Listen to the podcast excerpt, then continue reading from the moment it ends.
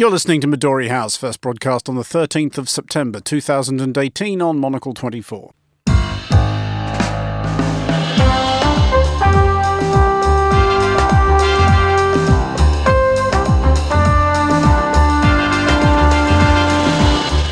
Hello and welcome to Midori House, coming to you live from Studio One here in London. I'm Andrew Mueller on today's show. They were not jailed because they were journalists.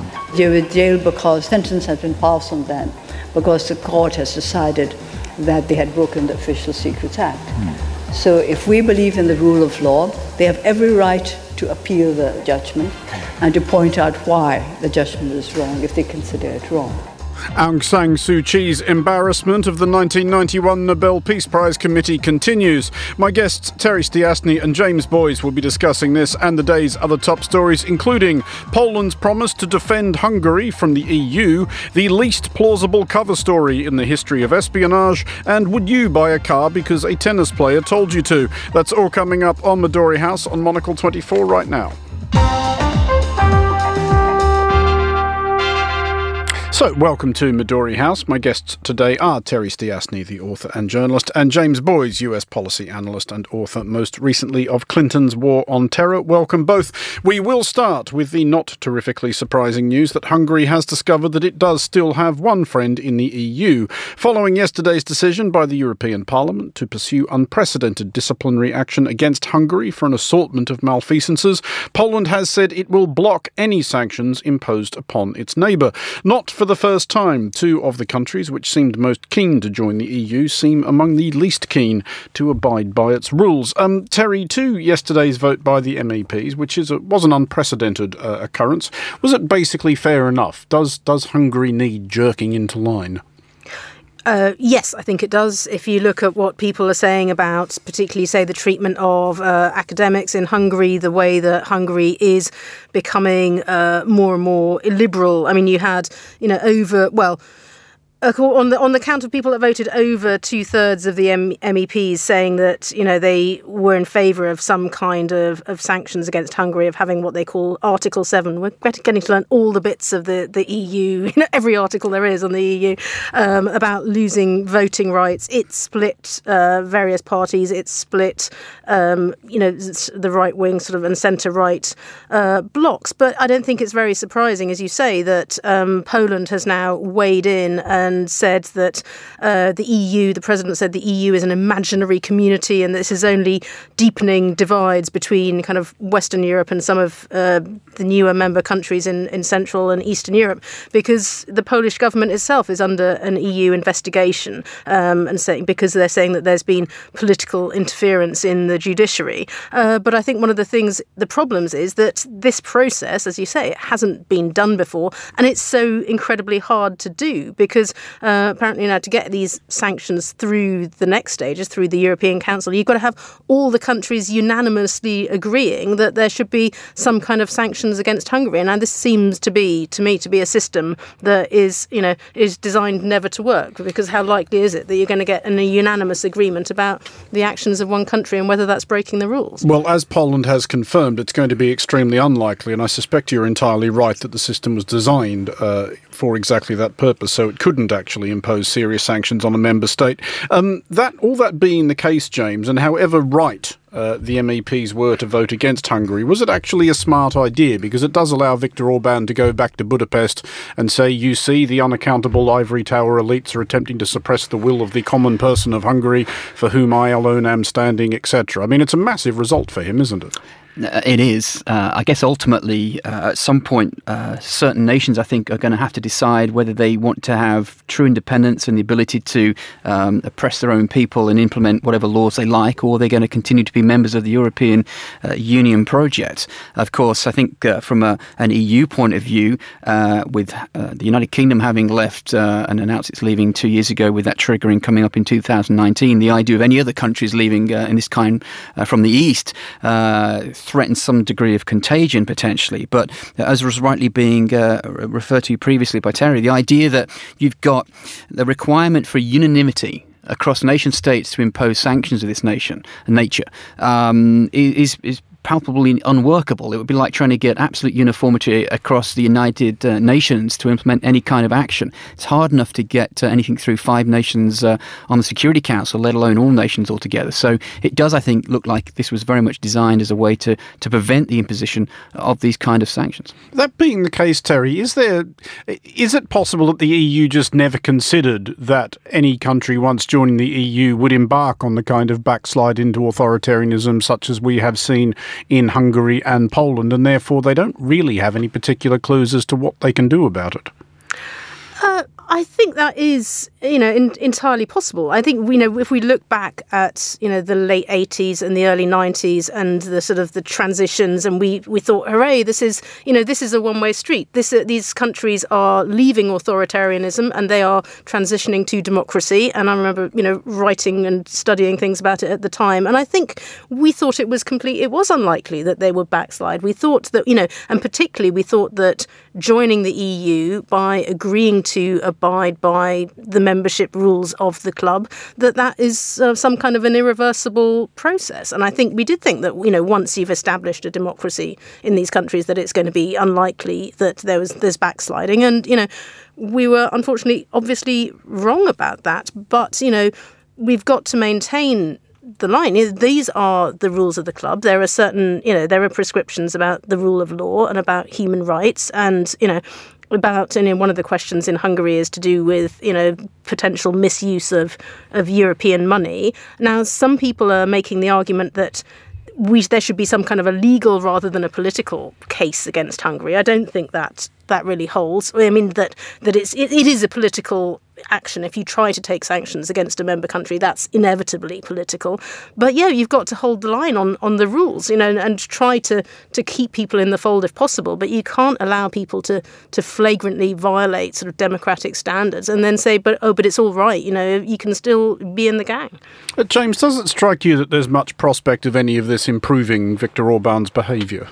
I doubt it, quite frankly. I think your your your, your initial question to me was, was, spot on. Quite frankly, it will allow him to return back to his group of supporters and say, "Look, you know, this is uh, uh, this is the elite oppressing uh, this this nation effectively, and almost you know playing a sort of a Donald Trump role uh, within the nation. I think that what this does do um, is very much reveal uh, what, what hopefully has always been true, which is that history is not a one-way street, and that just because uh, uh, patterns seem to be leading in one direction does not mean it's it's irreversible. It's interesting, I think, that when uh, we were looking at the uh, the collapse of the the Warsaw Pact and the Soviet Union and the related system, that when we were looking at bringing these nations in uh, to the sort of uh, the Western family of nations from Central and Eastern Europe, it was led initially by NATO and not by the European Union, and that was done for a variety of reasons, not at least of which was to extend uh, security guarantees to these nations, but also because there was initial great hesitancy on the part of the European Union and its member states. The idea of trying to,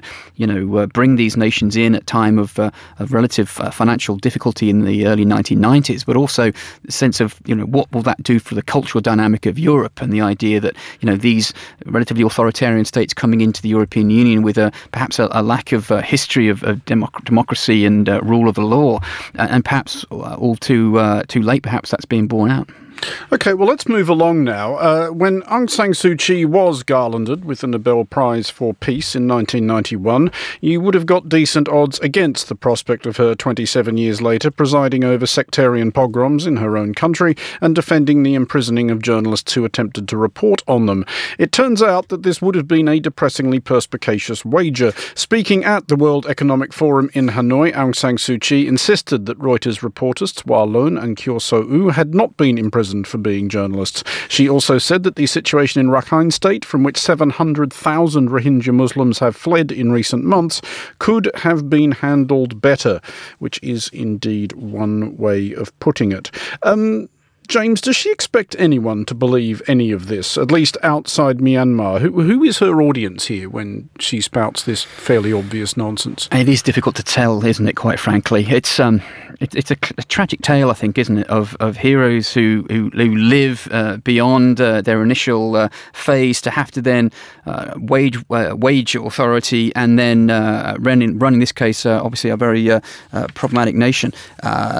when we think about what it is that's being said here it really is, is quite remarkable. The idea that they've uh, they've been found guilty of breaking the Official Secrets Act and are facing seven years in prison. Uh, when you think about the uh, the the, uh, the, prison spell that other people have served for, for far less, the idea that you were going to start putting uh, journalists in prison. The thing that I I found um, fascinating was the idea that um, the, the wage the war upon journalists, which the UN is accusing um, Myanmar of, of, of, waging here, is is being supported by um, none other than Vice President Mike Pence. Uh, of course, uh, Donald Trump knows a thing or two about waging war against journalists. Um, so I think there is a, a, an issue there. But quite frankly, when we look at what's happening um, in Myanmar, it really is quite indefensible. And uh, there is clearly, I think, uh, going to be a big pushback against this. And I think she risks being being stripped of uh, uh, of, of, the garlands that she's been honoured with in the past at this rate. she has been stripped of some several prizes. There doesn't appear, as far as I can figure out, to be any mechanism uh, for rescinding somebody's Nobel Prize for Peace.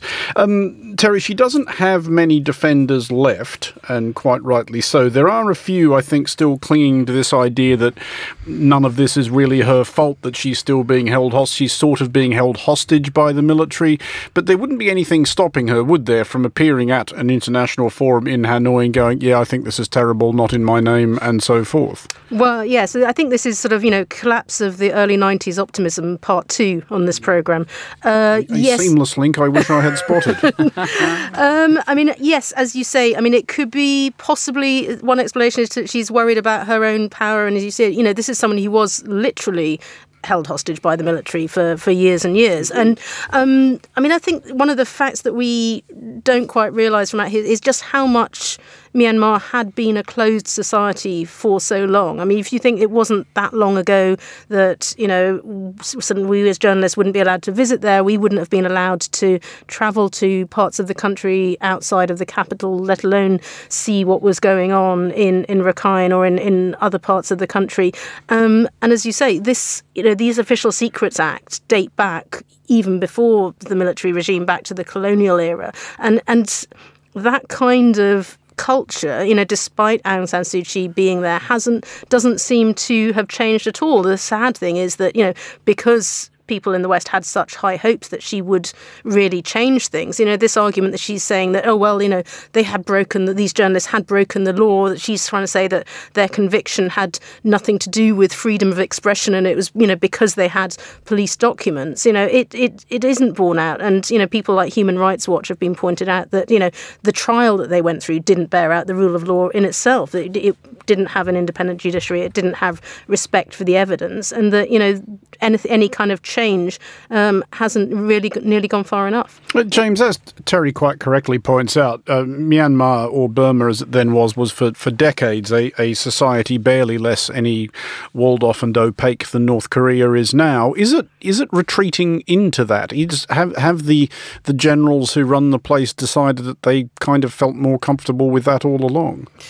I'll be honest, I don't speak as an expert on the region, but uh, I think the suggestion here clearly is that uh, uh, the optimism that clearly uh, was was borne out by uh, this new administration uh, is, is is fading to to a point of oblivion. Quite frankly, um, I think that what's tragic is is that when you look at the statements that are coming out, you almost begin to say, well, we we can equate these with the sort of this this disdain for truth, which seems to be spreading, you know we're going to be talking uh, shortly, I think, about um, material that was broadcast on RT with regards to uh, an excuse about certain state activity. We can think about Donald Trump's complete disdain for truth, suggesting today that uh, despite uh, uh, recordings to the, to the contrary, 3,000 people have not just died uh, in Puerto Rico. When you can start delivering um, clearly spurious material like this, we are almost in a, a through the looking glass mentality, and the idea that this individual individual who has been so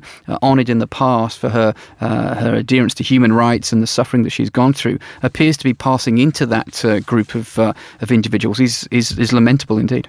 Okay, we're going to take a short break now. You're listening to Midori House with me, Andrew Mueller, along with Terry Stiastny and James Boys. Coming up next, why the dog ate my homework has been replaced in the lexicon of desperate excuse making by we went to see Salisbury Cathedral.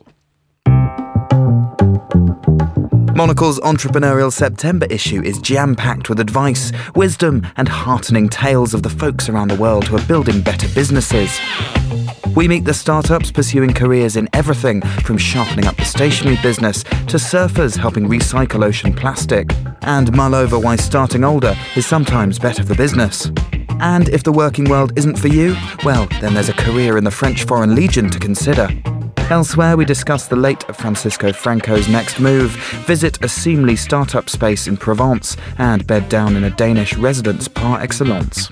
We also take you on a design minded tour of a Tokyo restaurant opening that you may well have heard about, and talk trainers with the man behind New Balance. We also sip wine in Kefalonia before a last meal with the Beiruti cookbook author Anissa Helou. The opportunity filled September issue of Monocle is on all good newsstands now.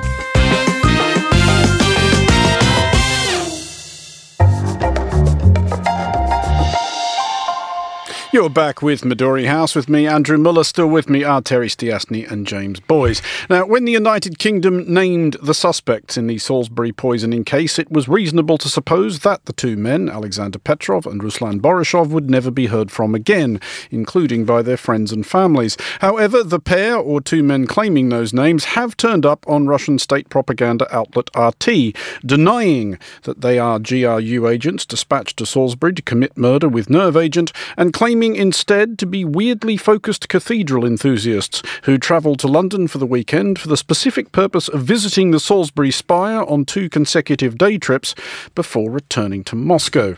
Now, who among us, panel, has never taken a four hour flight to a foreign capital for 72 hours in order to go to the same minor tourist attraction on consecutive day trips before flying home? I mean, I'm convinced, aren't you?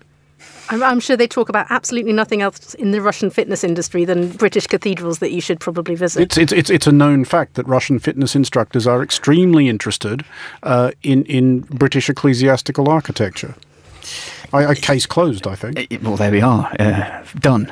Uh, let's move on. Um, I think one when when you when you re- just consider this. I mean, what I was saying before the break with regard to um, just the, the the sheer audacity uh, of some of the statements which are coming out. Again, this is not even a left, right, east, west thing anymore. This idea that we're moving into you know a through the looking glass mentality, um, and that we've now got you know Putin uh, and his RT network work effectively, having the, the bare face to put these individuals forward and to try and get anybody to believe this. And, the terrible thing is, some people must be. Some well, people must be believing this nonsense, which is which is shocking, quite frankly. Well, well, some people do, I think, because people pick a side and then, you know, retroactively justify everything that side says or does, and, and you know there are people obviously making efforts to do this. But but Terry, this strikes me as the interesting question, as as James, like any sentient individual, understands that their story is ridiculous. It's absolutely obvious nonsense. So the question is, is this being disseminated by the Russian state because the GRU are just terrible, disorganized spies?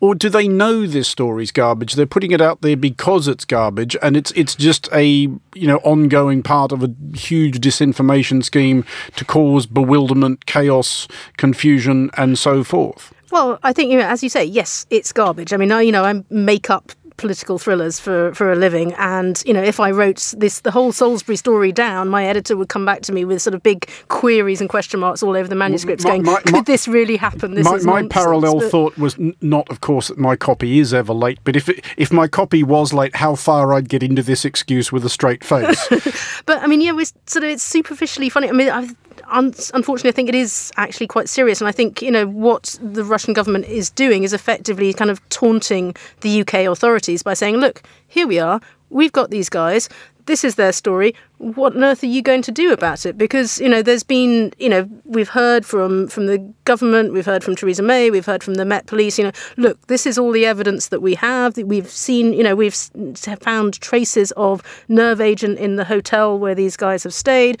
Uh, you know, we are putting trying to put out you know European arrest warrants against them, and this just seems to be to be Russia's way of saying yeah, we know all that, and there's absolutely nothing you can do about it. And we're just going to sit here and we're going to, you know, do this soft interview with the people that we can find at a day's notice, a day after Vladimir Putin said, "Oh yes, I'm sure we're going to be able to track these couple of tourists down." You know, you know, it's just sort of saying, well, come and come and find us. You know what? You know, just is almost kind of saying we're taunting you. We can we can do what we like. Uh, James, as Terry correctly points out, it, it, this is from the "it would be funny if it wasn't serious" file. Uh, you know, we should remember that one person was killed inadvertently, apparently, by this attack. Uh, the original targets of it were extremely seriously ill. Two other people, at least that I can think of, were also poisoned, uh, mercifully non-fatally. Um, it's just though of the many weirdnesses of this appearance, how weird is it that they have presented a story in which they confirm that the two suspects were in the vicinity where the crime was committed with the opportunity to commit it? I mean, if they were desperately, definitely trying to distract attention from it, they'd just say, no, here they are, they weren't even in Great Britain.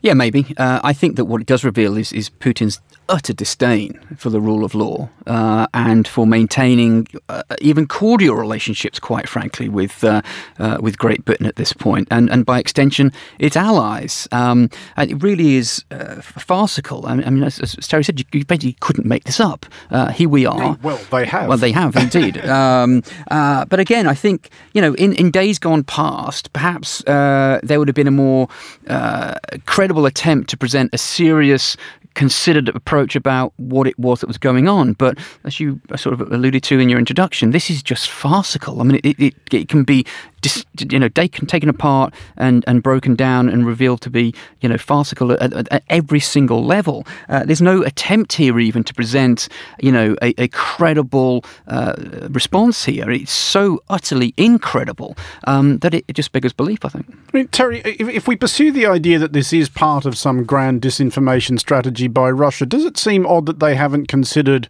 I guess, long term reputational damage to Russia? Russians being, of course, a famously proud and patriotic people because there is an element in which this does just make the country look ridiculous. Uh, but maybe it also makes people think, well, you know, they seem to be able to get away. It it, it distracts attention to a certain extent from other things that are going on. I mean, we're all sitting here talking about it. The whole sort of internet is is discussing it and kind of satirizing and, and making jokes. Meanwhile, you know, there are other things going on in Russia. Like, for instance, one of the the members of Pussy Riot, the sort of protest group, is complaining of having been poisoned. You know, the, it sort of does partly distract attention from other more serious things are going on, and from also, you know, the fact that no one is likely to be brought to justice for, as you say, you know, one person died, several other people made seriously ill, and and all sorts of other unexplained, you know, things that happen to Russians elsewhere in the world who you don't like Vladimir Putin very much. Just as a final thought on this, James, and, th- and thinking about this in terms of the diplomatic relationship, such as it still is between the United Kingdom and Russia, have we not here passed the threshold? Do you think at which you just invite the country in question to to pack up its embassy and leave? Yeah. I mean, I mean, it's getting to that point. Um, you know, the only difficulty now, obviously, is that uh, uh, Western nations, including Great Britain, are to a certain extent dependent upon Russia for uh, natural gas, in particular. So the threat of uh, potential um, retaliatory action there is a is a problem. But we have obviously taken uh, direct action against Vladimir Putin's uh, oligarchical ring. most notably, I guess, who's feeling the pinch of this is Roman Abramovich, who's now suddenly decided he's now going to be an Israeli citizen, although that's not going to help him very much with regard to getting uh, an extension at Stamford Bridge. But um, at some point, you've got to say, well, hang on a second. This is this is effectively a declaration of war by all means other than an open uh, statement. Uh, when we are seeing the use of chemical weapons on British soil um, to an extent where you know British citizens are now dying, uh, we've seen the expulsion of, of, diplomatic staff both from Washington and from London. You know, you have very, relatively few steps now short of a full expulsion and the closure of the British of the, Amer- of the Russian embassy. Okay, well, finally tonight, uh, the triumph of Japanese tennis player Naomi Osaka in the final of the US Open was overshadowed in much of the world by the controversy over the treatment of her opponent, Serena Williams, by match officials and subsequently by sections of the media. Not in Japan, however, where Osaka has been elevated to superstar status, and quite rightly. She's the first Japanese tennis player to bring home a Grand Slam title.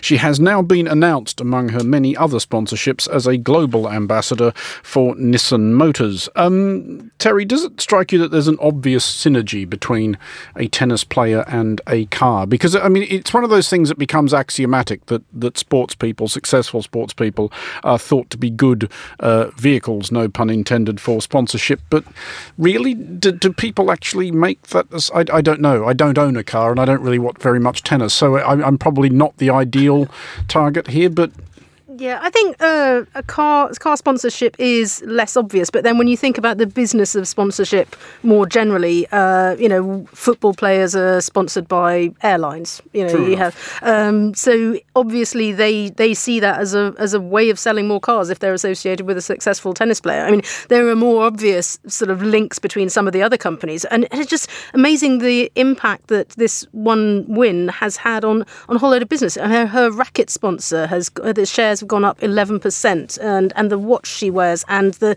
the noodles that she's sponsored by, all these companies have seen their, their shares go up as a result of her winning. And, uh, you know, apparently one of the, the biggest uh, issues will be when her when her trainer contract comes up at the end of the year, and the trainer companies are already battling it out. So obviously, some some of us are influenced by you know which which trainers. We think that if we put on the pair of trainers that the great tennis player wears, then we'll be much better tennis players or much better runners or whatever it might be. I mean, it's obviously it's not true, but it, it obviously has a certain you know certain impact and certainly a big business impact. Yeah, the the trainers that were going to turn me into a superstar athlete have have not as yet been patented. You just haven't got the right ones. You haven't got the right uh, ones. Clearly, uh, Jane, but of the oddnesses about using sports persons as uh, you know avatars of your product, James, the thing that strikes me as weird about it is sports people lose.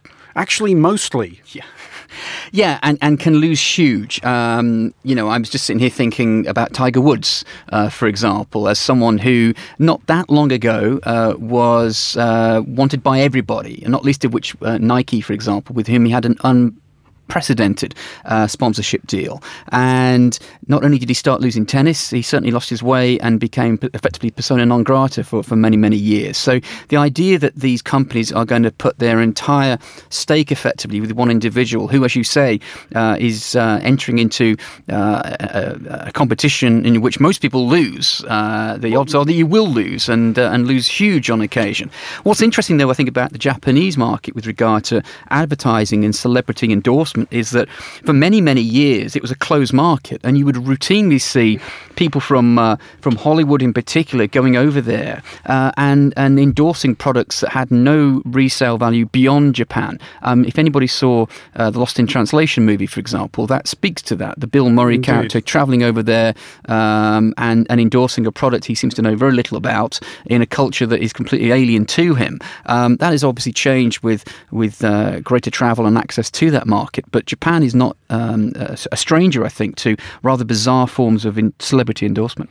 Uh, Terry, there's been another, I guess, curious quirk in the relationship this week we've seen between large corporations and sports stars. This was Nike last week unveiling their cloistered association with Colin Kaepernick, the still unemployed uh, NFL quarterback, and, and, and, this in a world where, you know, Blake Bortles still has a contract. Um, but it seems to have actually worked out quite well for them. They have sold a lot of kit since that announcement was made. Well, I was about to say, it does seem like sports brands in particular are willing to go for that high risk. Yes, you risk the fact that your star may sort of implode uh, either professionally or personally, but they obviously are willing to take that high risk. As you say, with Colin Kaepernick, we saw, you know, people on the margins, you know, setting light to their trainers and cutting the Nike swoosh off their socks and so on.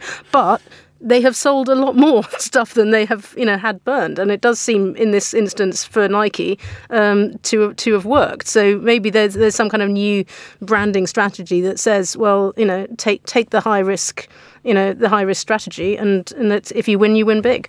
I think it's interesting that uh, in that instance where there's clearly been a, a, challenge with the American presidency to contrast it with a um, a, a, sweet tea manufacturer who was endorsing the Dixie Chicks uh, World Tour uh, back in the early 2000s, when of course uh, uh, they opened their concert here in London uh, and and attacked the president. That of course led to the cancellation of that that endorsement, and now obviously we have a very different situation with Donald Trump and and Nike.